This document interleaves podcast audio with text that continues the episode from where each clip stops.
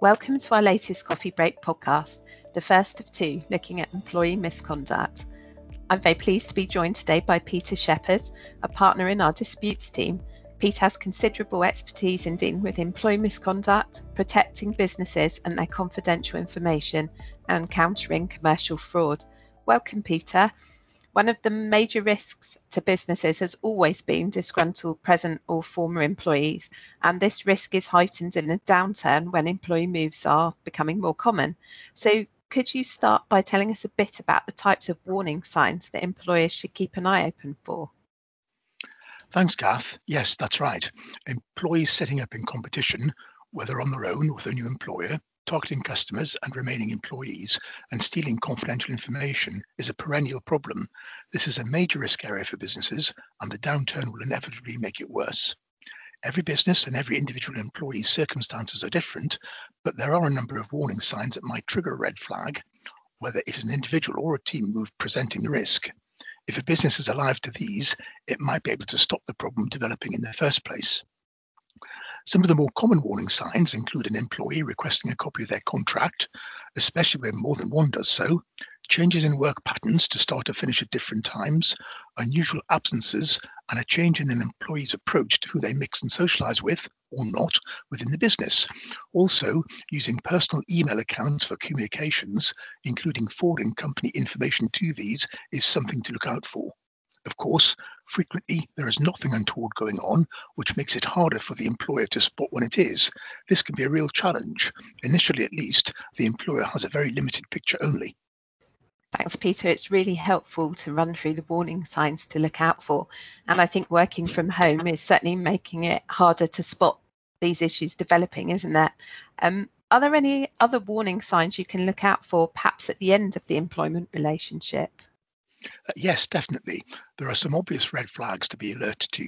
For example, giving an artificial reason for resigning, refusing to disclose the identity of the new employer, and, and by this time you're very definitely moving into alarm bells ringing territory, refusing to confirm post resignation contractual undertakings and restrictions. And do not expect employees to act rationally.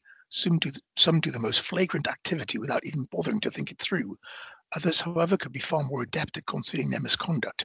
They tend to pose the biggest challenge. And what sort of steps could an employer consider taking to help spot or prevent this sort of behaviour? Obviously, the employer must first ensure that it does not act incorrectly itself. There are dangers in an incorrect approach. It can give rise to a wrongful or unfair dismissal claim by being unduly distrustful and therefore impacting on the duty of trust and confidence. There are also complex workplace privacy issues to consider, such as the Data Protection Act, RIPA, and indeed other legislation and regulations. Thanks, Peter. Yes, we're often advising clients on the importance of following the correct procedures and particularly considering that GDPR, trust and confidence, and other implications of things like monitoring and employees' activities. So, what practical steps might an employer take to protect their business? Well, obvious steps include having proper processes for recording client interaction and data and proper control of confidential information. This will include identifying what is sensitive, restricting access as appropriate, and having procedures in place to stop it leaving the company in an improper way. Employees should be restricted to using only company equipment for company business. It's also sensible to have more than one employee working with each client. If possible, ones who are sufficiently independent of one another. Other steps include ensuring that your policy on email and electronic messaging platforms are up to date and appropriate. The policy must permit monitoring, and please note that GDPR issues can arise here. Given the importance of social media, the likes of LinkedIn, Twitter, and Facebook, the business should be specifying who owns the accounts and contacts on them. There should also be clear rules on the use of these sort of external accounts, including cancelling them and termination and providing for ownership of new business contacts. Another obvious one is to ensure that employees take proper holidays. You should be looking for employees to take one break of at least two weeks each year, as if an employee is covering up improper conduct, it's harder to do so when away from the business for this length of time. Thanks, Peter. Some really helpful recommendations there. And um, what about protections you can include in the employment contract? Have you got any recommendations there? Yes, absolutely. Up to date contractual protection is vital. Ensuring the post-termination restrictive covenants are up to date. So many times we find that they are not, often being years old and not modified to reflect promotions, role changes, and developments in the law. Having express garden leave clauses, being clear as to the position in respect of confidential information, and having appropriate disciplinary and suspension provisions are all important. We're discussing this and some of the legal remedies and steps that can be taken in a bit more detail in our second podcast, aren't we, Kath? Yeah, that's right. Thanks, Peter. Um, one final question. Are you seeing your clients experiencing more difficulties with employee misconduct in the present situation? Uh, yes, definitely. We've had a number over recent weeks.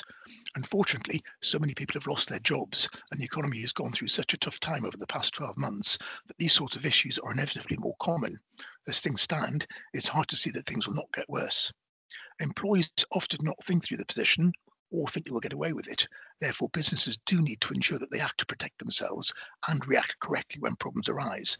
As I say, we'll be looking at that in more detail next time. Many thanks, Peter, for joining us today. That was a great initial introduction, and I'm looking forward to our next discussion when we're looking at the steps that can be taken if a problem arises. Thanks for listening, and please do get in touch with Peter if you have any queries on the issues discussed today.